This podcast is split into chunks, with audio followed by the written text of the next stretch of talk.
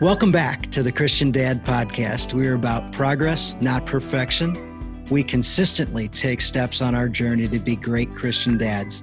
There was only one perfect man, and it's not us. So, this is part two of the interview with Dr. Brian Gosser. Uh, again, I'm your host, Dan Luigs, and my co host, Evan Costello, is with us. This is the part where Brian dives into uh, the second and third keys of being a Christian dad. So, disciplinarian is number two, and humble leader is the one that he considers the most important. Uh, really dives in there. On this one, we'll talk about a couple um, extreme examples of discipline uh, from his personal life. So, uh, working with his son, uh, very extreme examples of, of situations. So, you'll learn that. Uh, we'll also talk about how uh, dirt can remind us about humility and being a humble leader. So, again, Brian considers this one to be the, the key aspect of the three keys. We've got to be humble leaders, just like God the Father. He also includes a simple prayer about humility, and we talk uh, about uh, different Bible verses and things. And the, and the challenge will be at the end of this one. So, we've got a cool challenge at the end of this one. It's uh, uh, got some humor to it, that's for sure. Uh, hopefully, you can pick up on that. Uh, that you said it's just kind of like it's getting the wheels turning. Heaven isn't, or salvation isn't assured. Mm-hmm. And I think, it, well, it reminds me. So I, uh, I got to go to mass the other day for the first time since all this quarantine stuff, and I was listening to. It's part of the, the Eucharistic prayer, I think, um, but it's one of the prayers in the mass, and uh, the words are deliver us from uh, damnation and i don't think i ever i mean i i am positive that i've heard it a hundred times but i never quite keyed in where it's like yeah i mean short of jesus like my my default in this life because of sin is damnation. My default setting is not you know like I, don't have a free ride and i don't have an automatic ticket to heaven. Like there there is a participation in in the salvation right? Like i have a participation in that salvific work. Um and i think you know like it doesn't mean that i get to earn it. it doesn't mean that there's a lot that i get to do you know in terms of winning that or anything like that but i think it's a, it, it reminds me of the call of levi or the call of saint matthew and, you know, like Jesus comes to him in the tax collector's den. He comes to him right where he's at in the midst of his sin and calls him, says, Come and follow me. And the very next thing, depending on which gospel you're reading, I think it's uh, Luke, maybe. Um, but the very next thing that happens, Jesus is having, he, he's sharing a meal with tax collectors and sinners. Mm-hmm. Well, where do you think he met the? Because because Matthew is the one who's having the meal prepared. Well, where do you think they came from? Those are the people that Matthew knew. Those are the people that, in his yeah. life as Levi the tax, collector, those are the ones who are immediately surrounding him. And I think like that's the participation, right? It doesn't mean that you know, like, yeah, maybe you have this conversion moment like Paul, where it's this miracle of grace. You fall off the horse, you're blind, and it's just like this 180 um, but at least yeah. in Matthew's case, right? Like he was the same person, you know, he, he was, you know, think about like that very beginning of your conversion. You just as easily could have turned around and walked the other way and continued on your way away from the Lord. But one, t- you know, small step at a time. Mm-hmm. And that very next step was, okay, well, here's the rest of the tax collectors and sinners that I still know, and they're still the people that I'm affiliated with. So we'll start right here. Mm-hmm. Well, you know, the, the people we're, we're called to evangelize are the people that are right in front of us. You know, we, we so often think, I got to go out there, I got to go serve in the mission field. You know what? Your mission field is right in front of you.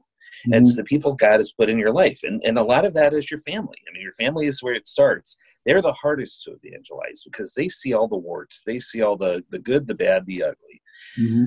so but there are others like you're saying and and when you God willing, when I stand before Him in heaven, He's going to show me an account of my life. And what I want to see is that I was obedient, yes, but that I was willing to do everything that He wanted for me to do. You know, think think of all. What if what if Matthew had just maybe talked to one of his buddies? You know, the, the, there was salvation for all the tax collectors available there. You know, mm-hmm uh, God is wanting us to drag as many people to heaven as we can. And if, if we're willing to cooperate, He can do great things. We've got five loaves and two fish, and He wants to feed 5,000. And it, it can be done. You know, amazing things can happen that we don't even give God credit for.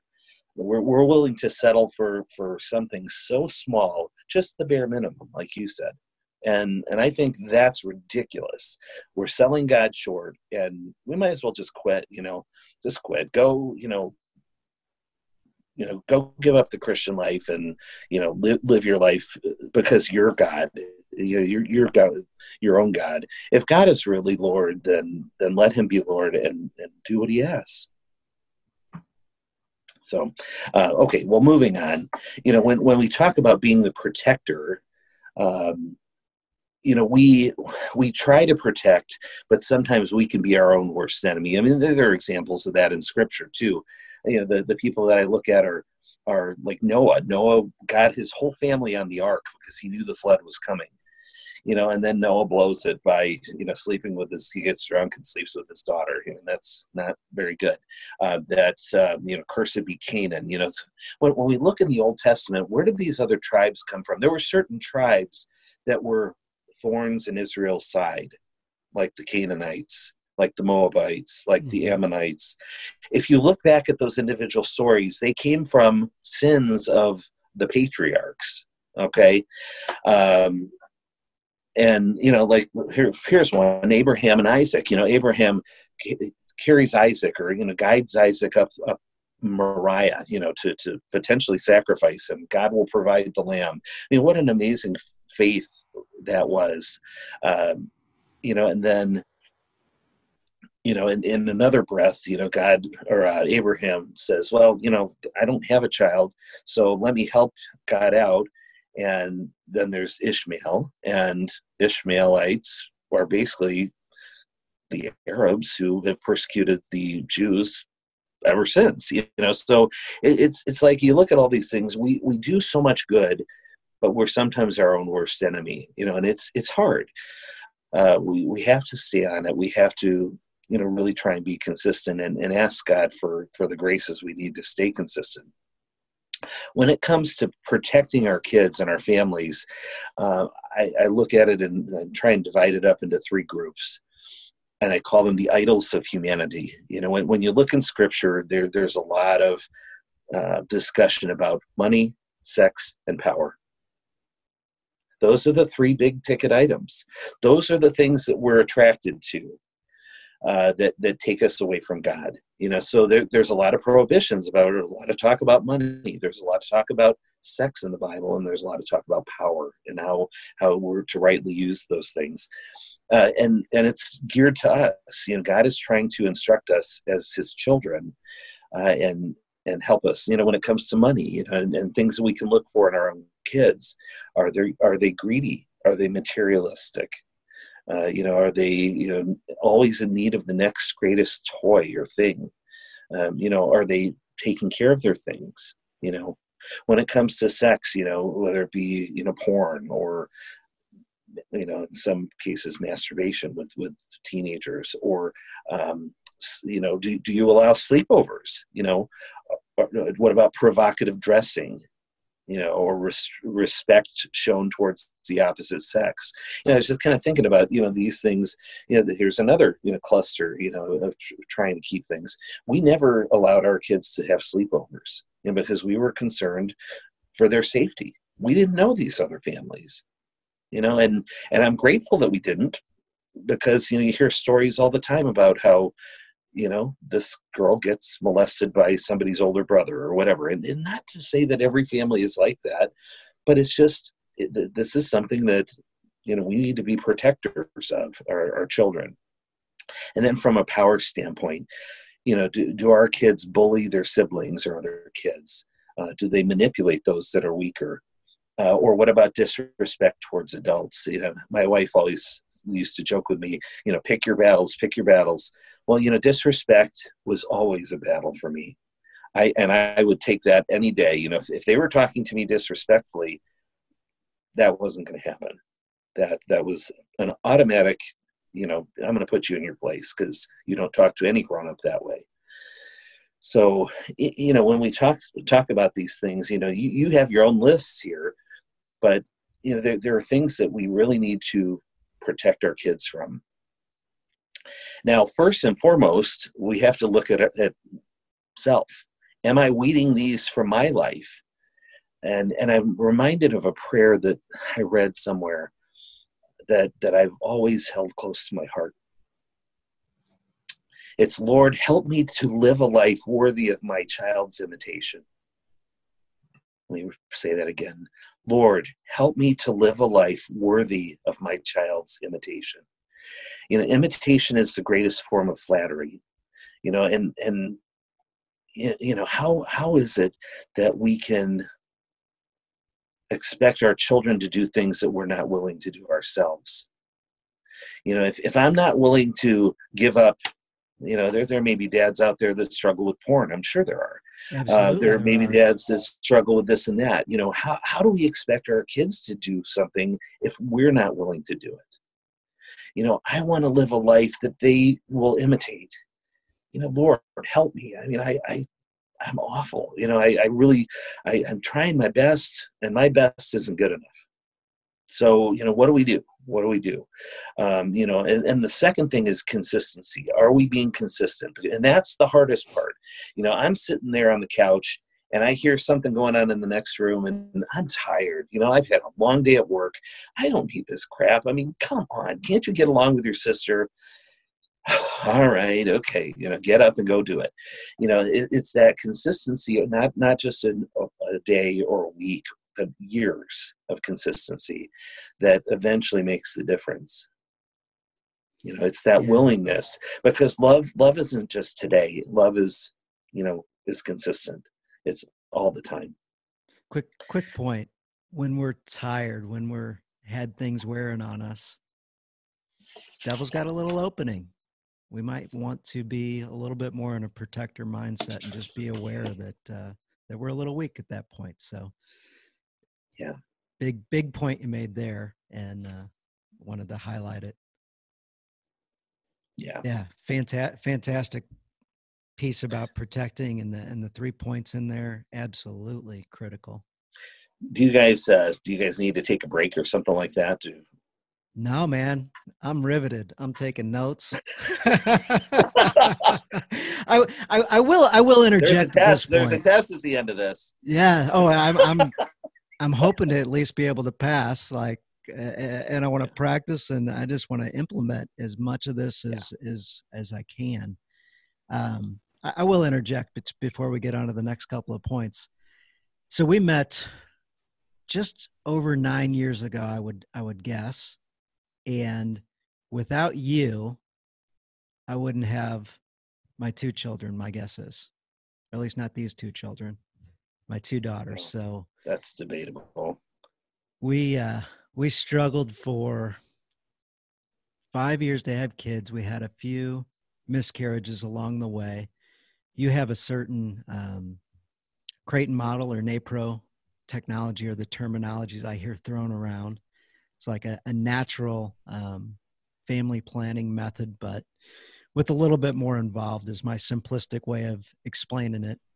I think we spent 10 bucks on vitamins and nutrition differently than we had been before and a small minor surgery. And next thing you know, we have two children. Um, met you in your office. Two beautiful children, I might add, because you. they look like your wife. Thank you. Yes, yes, they do. yes, they do and uh, we we met in your office, and you said, uh, and, and I'll I'll give you my version of it. But uh, we met, and you said, you know, nice to meet you. Welcome. Sit down. Uh, I'm going to go through a few things, and I'm going to talk for a while, and I'm going to go through my checklist. And uh, please don't interrupt. Please don't ask any questions until I get done talking. Man, what a jerk. and I kind of thought this guy either is like those other doctors that were kind of jerks that we've had many experiences with.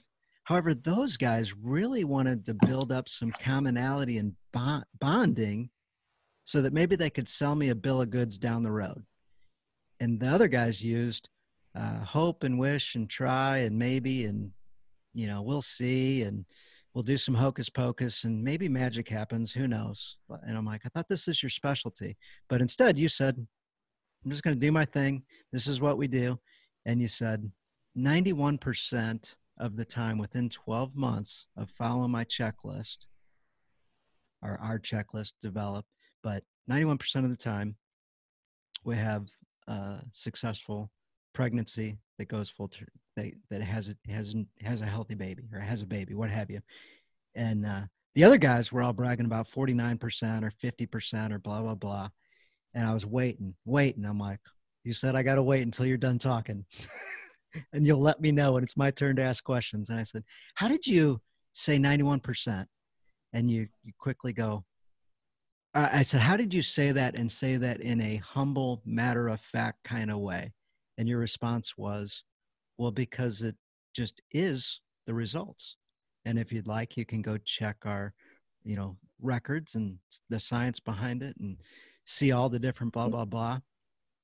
I said, the other guys are bragging about 50% and they're beating their chest and full of pride, which I didn't like. I felt like it wasn't, uh, I felt like it was a worldly thing that they were bragging about, not a from God type thing. And uh, it was just the most a, amazing kind of intro doctor meeting I've ever had. And through the checklist, there were like all the questions my wife and I had after five years of trial and error and heartache and suffering. And like, boom, boom, boom, there it is. Like, and 91%. And he's not bragging, he's just saying, like, it is what it is.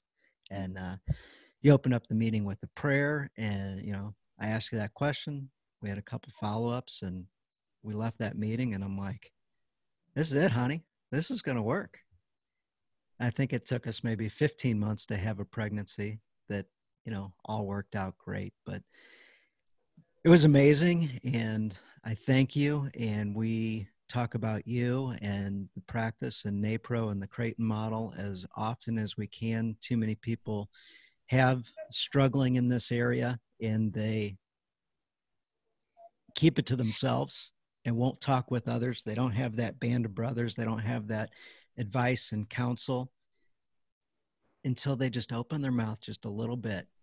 And all of a sudden, you find out there's so many other people that have had those same struggles that have been wanting to share their story and help others. So, so thank you. Yeah, you're welcome. Glory to God, right? I mean, glory to God. Yeah. Oh, absolutely. No, I, uh, do I have to keep sending checks, Dan, or is is it we good now? I'll send you a check anytime you ask. There was a part of me that was like, like that Marcia Brady. You know, I think I just threw up in the back of my mouth, but I'm I'm okay now. You know, I'm good. No, I'll I'll send you a check anytime you ask. So um. No, I I don't need that. I'm you, you've you've, you've yeah there's many other checks we could have written to other places with different things with different results but uh, you were by far the most economical solution so I'm, i'll gladly write you much larger checks for the results we got it was amazing well, even just having me on here is, is, is definitely a check. So I appreciate it. The um, so we, we talked about let's kind of get to the, moving on here because we got to get to the end sometime. Uh, you know, the first the first thing was God as protector. You know, we we we're taking our um, our initiative as fathers on God the Father. You know, so first of all, He's a protector, and then second of all, He's a disciplinarian. Uh, we don't like to think of God as a disciplinarian sometimes, but you know, if you look in the Old Testament, and, and this is what we were getting at before, God called his people to greatness. You know, he called people to, to jump way over the bar, not just barely over the bar. You know, he gave Adam and Eve everything in the garden himself, gave them everything. And you know, the problem is, you know, when we think of our kids, we want to give them everything. Okay, we can't. We can't give them everything because they don't appreciate it just like Adam and Eve didn't appreciate it. The the the problem with with Adam and Eve, and and I've thought about this a lot, is they were like the spoiled rich kids that had everything. Okay, they had no idea how limited and weak they were, and they had no idea the depths that their father would go to for them. Okay, so they were deficient in that way, not not because it was sinful, because this was before, before the fall. It was just they were ignorant. They they didn't know Okay, they didn't know. Right. Um, and you know the, the problem too is is our with our kids and, and our discipline is we really do not realize how limited we are uh, and you know our, our kids don't know the extent that we care about them you know so so discipline helps them to realize that okay so you know you look at adam adam and eve you know god places this test before uh, before Adam, um, and it was it was meant to show him something, you know. And, and I think ideally, if if we think of what Adam could have done, he could have said, "Excuse me, Satan, pardon me for just one moment. Walk to the tree in the middle, the the tree of life, taken a bite of that, come back, and said, "Okay, you don't mess with my bride. You you got to go through me." Well, what's going to happen, right? A dragon against a human being, he's going to get slaughtered right? Right. So he sacrifices his life for his bride. What would happen? What do you think God the Father would do looking at his slain son? I think he probably would have resurrected Adam yeah. and he would have been okay. Okay. Yeah. Now why do I why do I know that in my gut? Because that's what the new Adam did in the new covenant. Yeah. You know, we've got Christ who goes to the tree the tree of life, and he's willing to die for his bride, the church. You know, so, and he's resurrected, he's heard, you know, so it, it's it's like that. You know, he flunked, he flunked the test. Adam, the first Adam, flunked the test, and the consequences of that is, you know, you're kicked out of the garden you know god wanted all these big things for his his people um, in Ex- exodus 19 16 you know, God revealed that He had wanted Israel to be a kingdom of priests. You know, and really, He wants us to be all priests, prophets, and kings. That's something that's fulfilled in baptism, right? When we're welcomed into God's family, we're anointed priest, prophet, and king. Why is that? Well, because it goes back to the Old Testament. God wanted a kingdom of priests. He wanted that all would be prophets like unto Moses. Um, you know, He wanted that, that, that we would all be kings and not just have a king you know because we're royalty we're his royalty you know so you know so what happened? When you look eh, eh, you kind of look at history and and you see how god is is working and fathering his people. You know so he wanted this kingdom of priests and he he brings his people out of egypt you know which is an amazing tale you know moses and the red sea and they're out you know and and they've got this pillar of fire. I mean, come on, they got a pillar of fire. I mean, how cool is that? you know, I mean, is there any question that God's with us? We got a pillar of fire for God's sakes, you know. and then you know Moses is up on Mount Sinai getting the Ten Commandments, and he comes down and they've created the golden calf. You know why? And what what is that? Well, when you study it, and Thomas Aquinas, you know, looked at this. The golden calf was really one of the gods of Egypt. It was a fertility god so you know they were they were afraid because they knew the Egyptians were coming after them and others were coming after them, and they they weren't big in numbers, so they were going to you know have this major orgy and you know try and make more Israelites, which is kind of my business, right?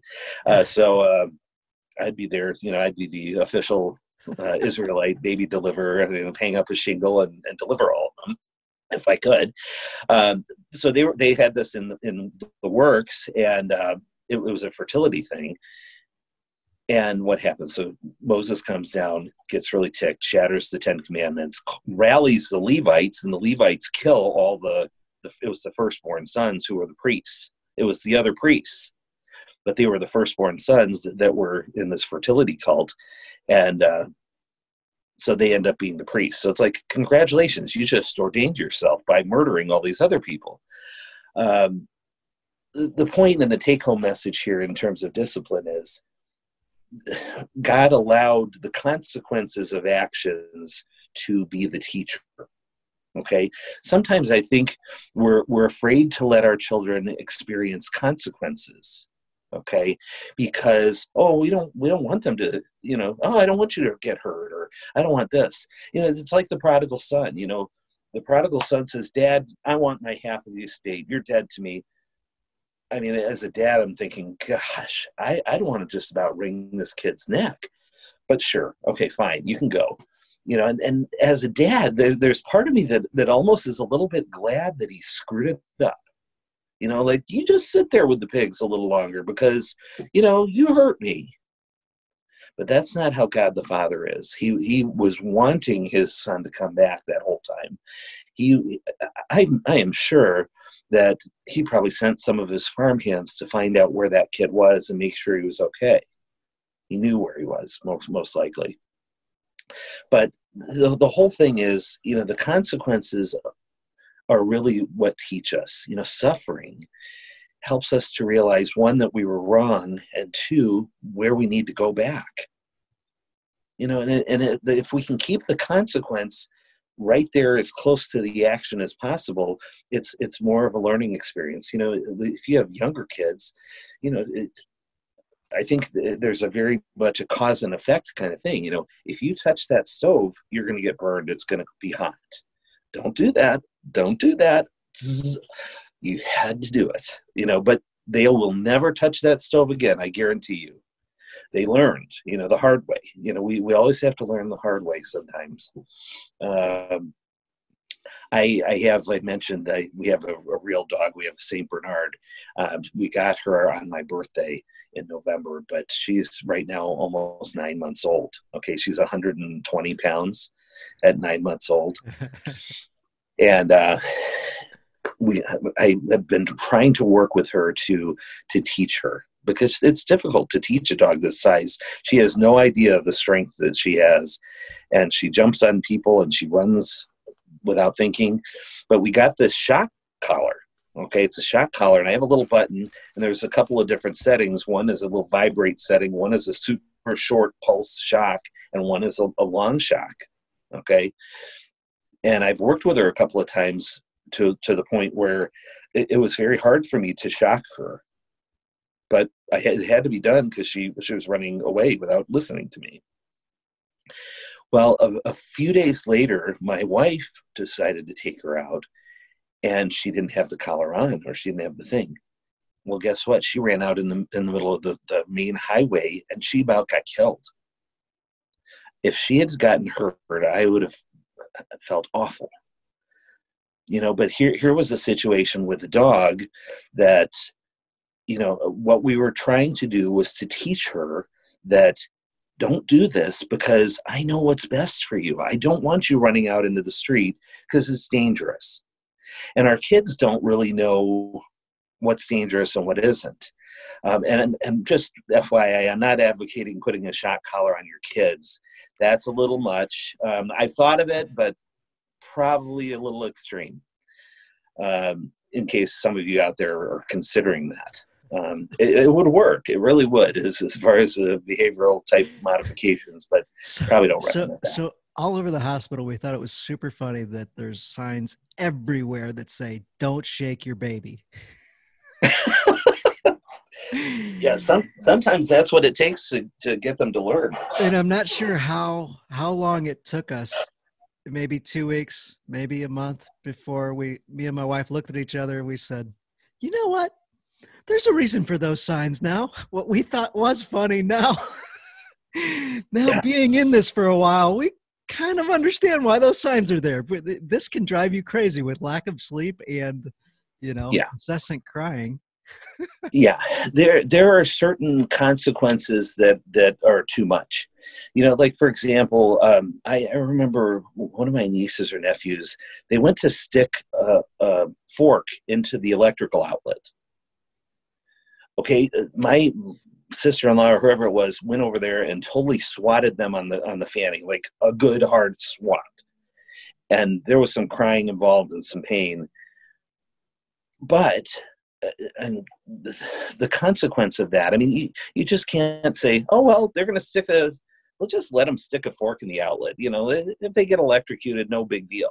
You, you really just can't do that. I mean th- there are some consequences that are a little bit too much However, you, you have to make uh, you know make the the discipline fit what what it is you know and if it's something serious like that they need to know.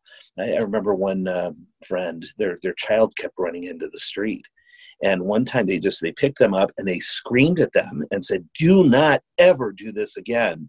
And and it was a very traumatic situation for the child but they never ran into the street again you know it, it, it accomplished what it needed to accomplish. Uh, you know your own child and every child is so different. Uh, you know when it comes to whether or not to spank i mean that, that's a question i get asked a lot and i got um, into a discussion with some of the nurses one night at the hospital um, some of which were spankers and some weren't. But i think it depends on your child. Some children the only thing that will get to to them is a swat on the diaper and it, it's just like a loud noise more than anything that gets their attention and they, they realize you mean business. Um, there are other kids that that won't do anything like my timothy uh, who's 16 now. We used to swat him on the diaper and he'd look at me like that's the best you got? I mean that that's not going to do anything. So i was like okay forget it. We're not doing that to him because it doesn't work. But I, I think you have to know your child and what what they what their temperament is. You know, you, you try and steer them clear of things. Um, you have to let them fall at times. You warn them when they get old enough, but then you, you have to punish them in a way that hurts them. Uh, and, and that pain and suffering is what helps change behavior. You do it because you love them, not because you like inflicting pain on them. Uh, it's, it's to keep them from running out into the street, is, is what you're doing uh, but, but because they have to learn. They have to learn. Uh, the the thing that you have to remember and then this kind of goes into this spanking or no spanking the amount of force that you're that you're using has to be proportionate. Okay let, let me give you an example. Um, two of the not so fine days from the gosser house. Okay there was one day my my Charlie, who's nine, almost nine, um, was really mouthing off, and I kept telling him, "You don't talk to anybody that way, especially a grown up." And he he looked at me and he smiled. He gave me this little smile, like I don't have to listen to you. And he he did the same thing again and disrespected me. And I and I swatted him across the face. Okay. You know, he, he's obviously I'm, I'm a big I'm a, a large human being. He's a small human being. Uh, the amount of force that was used was disproportionate, and I was completely in the wrong. Um, that's something that I took to confession. That's something that I took to him and asked him to forgive me. And I pray to God that it's not a wound that he carries later in life. Compare and contrast that to my 18 year old son decided against with without mom and dad's knowledge to adopt a black lab dog uh, from the humane society okay?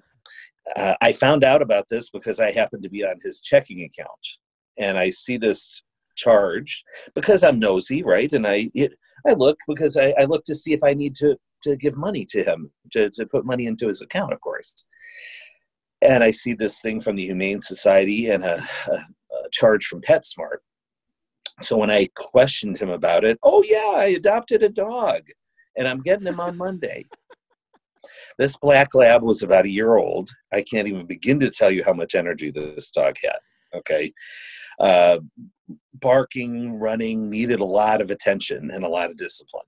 Okay, so you know my thought was since he adopted this dog that he was going to take care of the dog I was mistaken in that assumption. Um, he would get up and not take the dog out in the morning and then go to work all day and come home at five or six at night and maybe spend a few minutes with the dog and then not take care of the dog. Okay, so his mother and I were left, mainly the, the mother was left to care for this dog. Okay, this dog was extremely disruptive to homeschooling. to um, just about anything, loved to chase after the younger kids. So after about four months, four months had passed, we had had enough. So uh, one night, I think it was a Thursday night, uh, Johnny came home and um, Francie said to him, Johnny, we need to talk. Um, your father and I have spoken. She, she brought me into this. I'm like, thanks, hon. You know, I, this is all you, but okay, I'll, I'll put my name on. Your father and I have spoken, and the dog has got to go. You've not lived up to your end of the bargain and taken care of this animal, and we're doing it all pretty much. And so we've made a decision the dog is leaving. Well, Johnny, age 18, walks up to his mother, gets right in her face, and says, If you get rid of that dog, you'll see what I'll do. Immediately, my antenna went up like, Huh?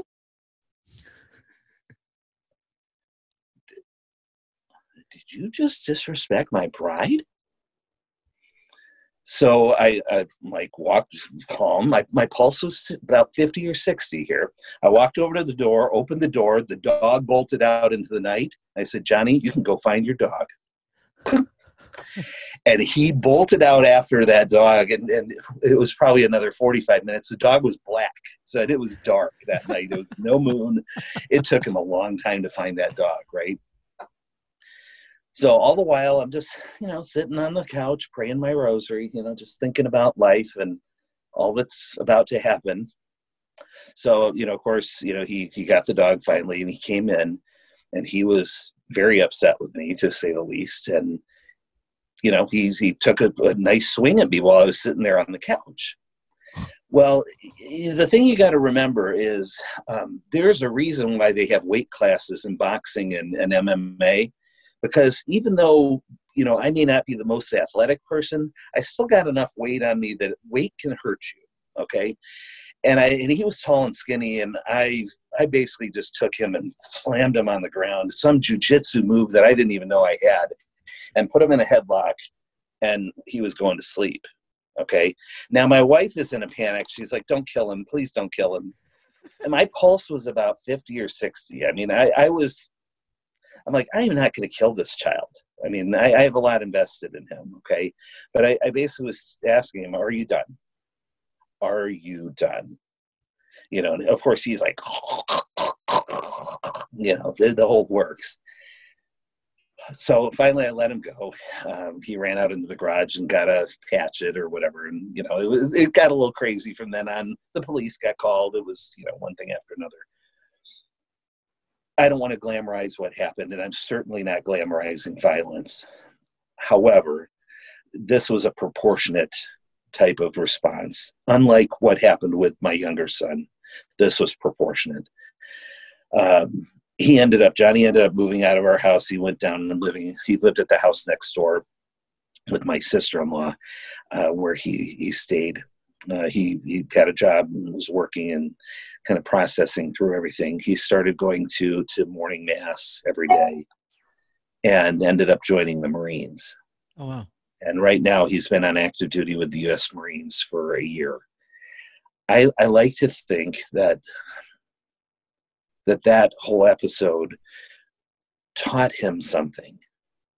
You know, it was very hard to do that to my son but I could not stand by and watch wow. him disrespect my bride. He was completely out of line, and that that wasn't going to float. It just wasn't going to happen. And now he's in a situation where he's doing something so much better in his life. He's got a lot more going for him. He's made some changes, and I think that was a seminal moment for him, where he got his act together. And mm-hmm. and I'm so grateful that it happened that way in, in the moment it was agonizing it was hard. I you know i'm not really proud of that but it was necessary. Mm-hmm. it was necessary. Um so you know kind of going into this this next next phase here. I, would like to you know ask the dads out there that are kind of taking this all in how you feeling? You know, you're ready to jump up and protect and discipline and you know I, I think sometimes you know we, we get our checklist and we get some new information and we think of some things that we should be doing and we're all revved up you know? Yes. Well and i want to kind of back off for a second. Let's wait a minute. Let's let's kind of just assess kind of the moment of sobriety here assess the situation. If we're really honest and we, we look at our situation with our kids with our spouses. You know not everything is going great. In fact sometimes i feel like everything's falling apart more than it's it's going well. I can guarantee you your kids are not going to welcome discipline or protection from you okay? Um, the, the frustrating thing is your relationship with your spouse can be sketchy sometimes. How many times do i jump in and try and help her when when the kids are disrespecting her? And she says oh don't don't bother the kids oh i'm like what you know, I'm trying to help you, lady. Come on. Give the guy a break here, you know? The, the other thing is, you know, I, I sometimes get so frustrated because I'm not where I need to be spiritually or emotionally. Um, you know, I feel so out of it sometimes, or there, there are certain things that get me down. Um, you know, sometimes I feel like I'm, I can barely keep my own life together or on the rails, much less be the father you know and, and help everybody else. And you know and i'm a i'm a baby doctor. I, I have a busy life. There's just not enough hours in the day most times.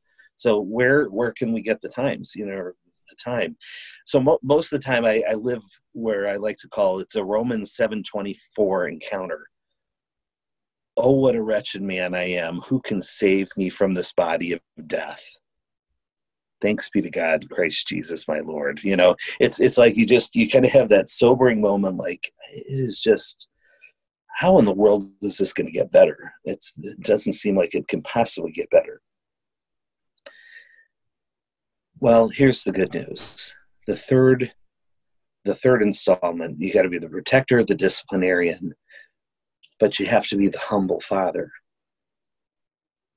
The third is the most important the third is absolutely the most important because without this, you're not going to do anything. You're not going to get out of, out of square one. Um, I'd like to to read from the book of Philippians. It's just like this little book way back here. From Philippians chapter 2. Um, and it, it talks about God's humility. Most of the time, when we think of humility, we think of human humility but God is is humble. So let me just read from Philippians 2. Chap, uh, I'm sorry, Philippians chapter 2, verse 3. Do nothing from selfishness or conceit, but in humility count others better than yourselves. Let each of you look not only to his own interests, but also to the interests of others. Have this mind among yourselves, which was in Christ Jesus, who, though he was in the form of God, did not count equality with God a thing to be grasped, but emptied himself, taking the form of a servant, being born in the likeness of men. And being found in human form, he humbled himself and became obedient unto death, even death on a cross. Therefore, God has highly exalted him and bestowed on him the name which is above every name, that at the name of Jesus every knee should bow in heaven and on earth and under the earth, and every tongue confess that Jesus Christ is Lord to the glory of God the Father. I mean, it's just like breathtaking. It, it begs the question what is humility? You know, we think of humility, humus, you know, it, it comes from the word humus, which is the word for dirt, okay, dirt. Uh, so it's like when you get to your ground, your grounding, your ground level, um, it's really uh, the way I kind of think of humility. Maybe this is oversimplification, but it's really just a realistic self appraisal. It's not self deprecation. You know, I, I like to make fun of myself a lot and, you know, yes, I'm, I'm a jackass for the Lord or this and that. It, it's really not that. It's, it's not, and it's not for self esteem. Okay. It's just realistic okay? Like think of mary the mother of jesus you know she, she gets all these compliments and what does she say? She's like you know behold i'm the handmaid of the lord you know? All generations will call me blessed. Great is i'm great because he's done he is mighty has done great things for me and holy is his name. You know, so when we think of God, how can we say God is humble? It's not it's not that God is little. It's that you know the, the, old adage lord it's hard to be humble when you're perfect in every way. Th- that really is true for god. He's perfect in every way. I mean it's it's easy for him to be humble because reality is yeah i'm god. I you know i'm infinite. I'm this and that. I'm i'm every good thing. But he's humble in that he he leaves it all to to because he loves. You know he leaves it all because he loves the for us we're inadequate. At the end of the day we just don't have what it takes to parent. We don't have what it takes to be a spouse. We don't have what it takes to be a, even a halfway decent human being. You know uh, the, there's a phrase uh, this was on um, i don't know if anybody ever watched the west wing or not but it was a, a little plaque that was on the president's desk. God your ocean is so big and my boat is so very small. Yeah you know it's it's it's really thinking that knowing hey i'm in this little boat on this huge ocean. However god chooses the small. He always does. And that's that's where i qualify uh, and that's where i think a lot of us qualify. Okay he chooses the small. Like look at the 12 disciples. Why why did he choose 12 fishermen? Why didn't he choose 12 like world leaders he chose the sinners, the tax collectors. You know, he talked talked about Matthew, and yeah. that's that's awesome. He chose them. Why? Because they were the ones that realized how much they needed God. You know, those that the sick know that they need a physician, not the well. When we're in touch with our great need for God, that's when He can enter into us and do this, the things that we need in our families, I, I'll tell you, you are incapable of doing anything to help your family. You're incapable. You have nothing. And I'll say that again and again and again. And I have nothing. Okay. God has what we need. Okay. He can do that which we can't. And here's the wild thing we, we got it in our heads that we love our kids so much, we don't even love them as well, even a drop compared to how much God loves them. God created them. God gave them as gifts to us, and He's got more invested in them than we do. Hmm. He wants them to be saved and to be in heaven with Him more than we ever could. So we're we're stumbling around, getting in the way. Is we're more of a, a, a problem than we are an, an asset or a help you know and the thing I, I think all the time is it's not hard. It's just humanly impossible. You know it takes the holy spirit to do. What's our response? You know what what's the only response that we can have is you know thank you lord. Help me get out of your way so you can do what you need to do. Hmm. I'm, I'm getting in your way. So that, that humility factor is the most important because if we think we're going to do it, that we're going to be great disciplinarians or we're going to be great protectors, we're just going to get picked off by the devil and flop and fail, and we're going to end up a worse sinner than than anybody else. But if we can stay humble, Satan hates humility. Pride is his his thing. And if if you can stay humble, why why is that? Because it keeps us hungering after God it keeps us realizing, Lord, I'm awful. Help me stay out of the way. You know, it's like St. Philip Neri. Lord, watch out for Philip today, lest he betray you again. Yeah, when you look at humility as a re- realistic self appraisal, as you said, and the opposite of humility being pride, I've seen it time and time again. Pride comes before the other sins. So if we're doing a realistic self appraisal, staying humble, we'll catch ourselves before we fall into these other sins. So, some of the greatest sins, it was pride that enabled the huge things to to happen and come into our lives because we're relying on ourselves and all those other type different things. So, wow. Yeah. Um, the uh, the thing here is, and, and I would say this as in a way of closing, and then you guys can ask questions or take it from from here. Is God dwells amongst His people right? Before, when he created the the world, he was kind of hovering over the waters, right? and then he was in the garden with Adam and Eve.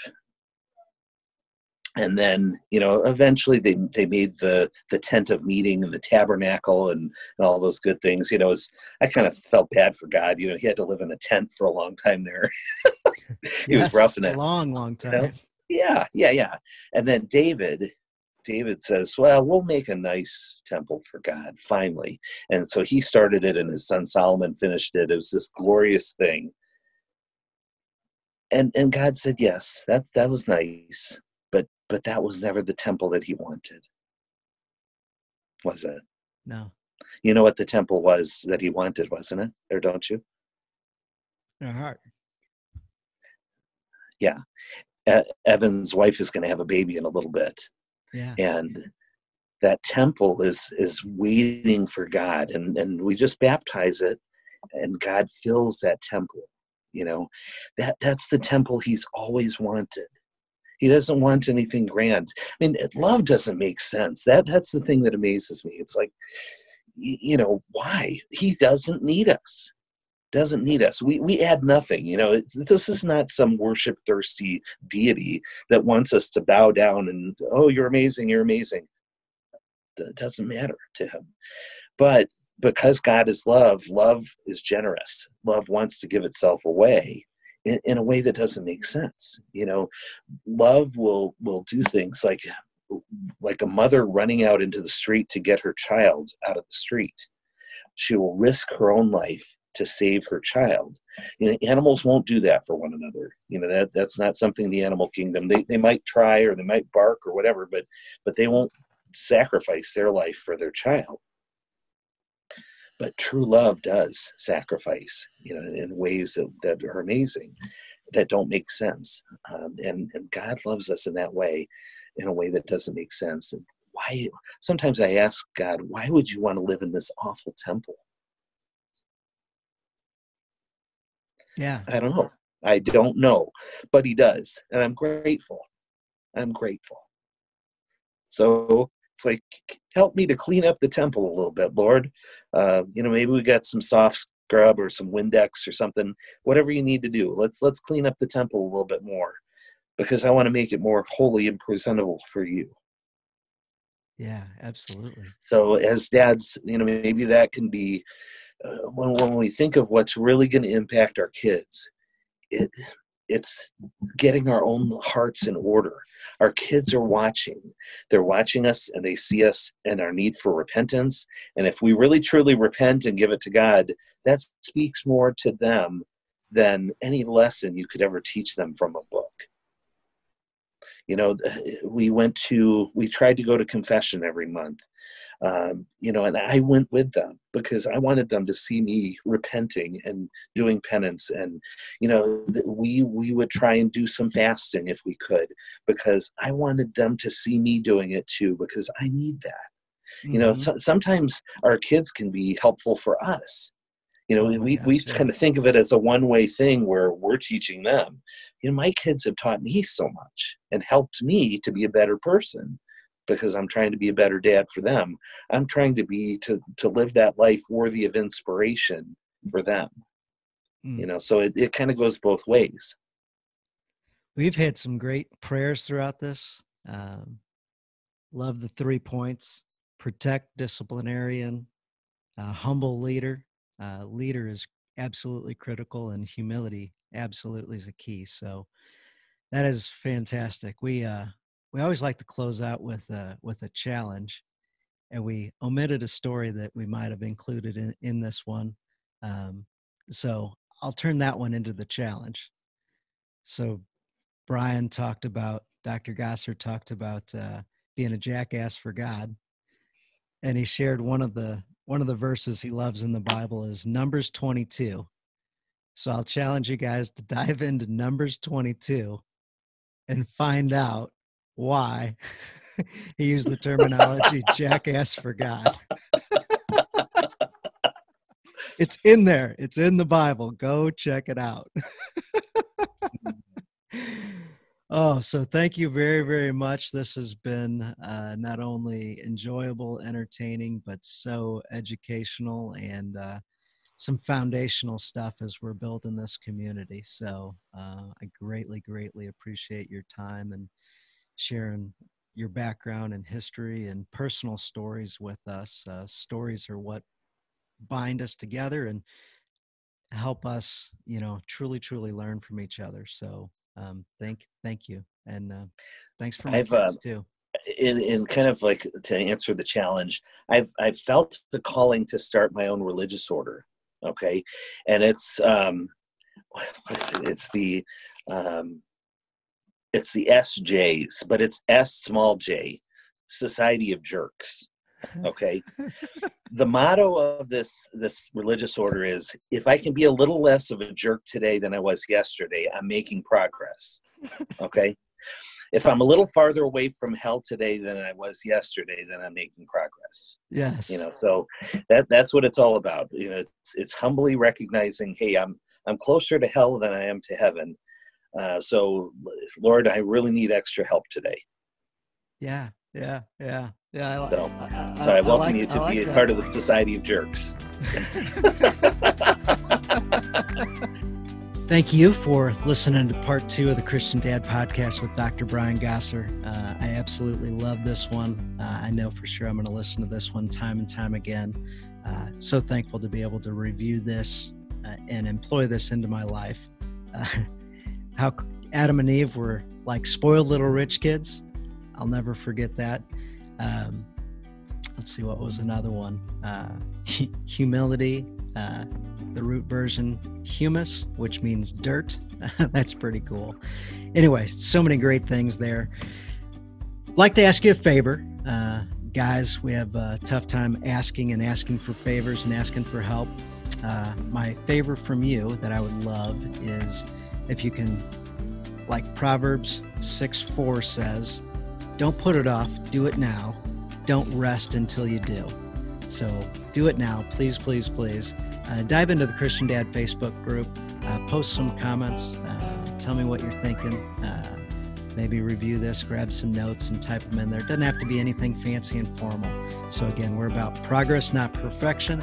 And uh, as we share our stories, ask for help, uh, congratulate others. Uh, that will help other guys kind of move forward in their walk.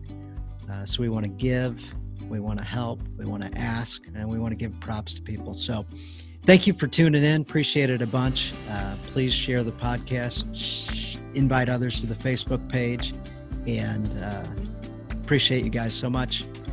Have a great week. Bye bye.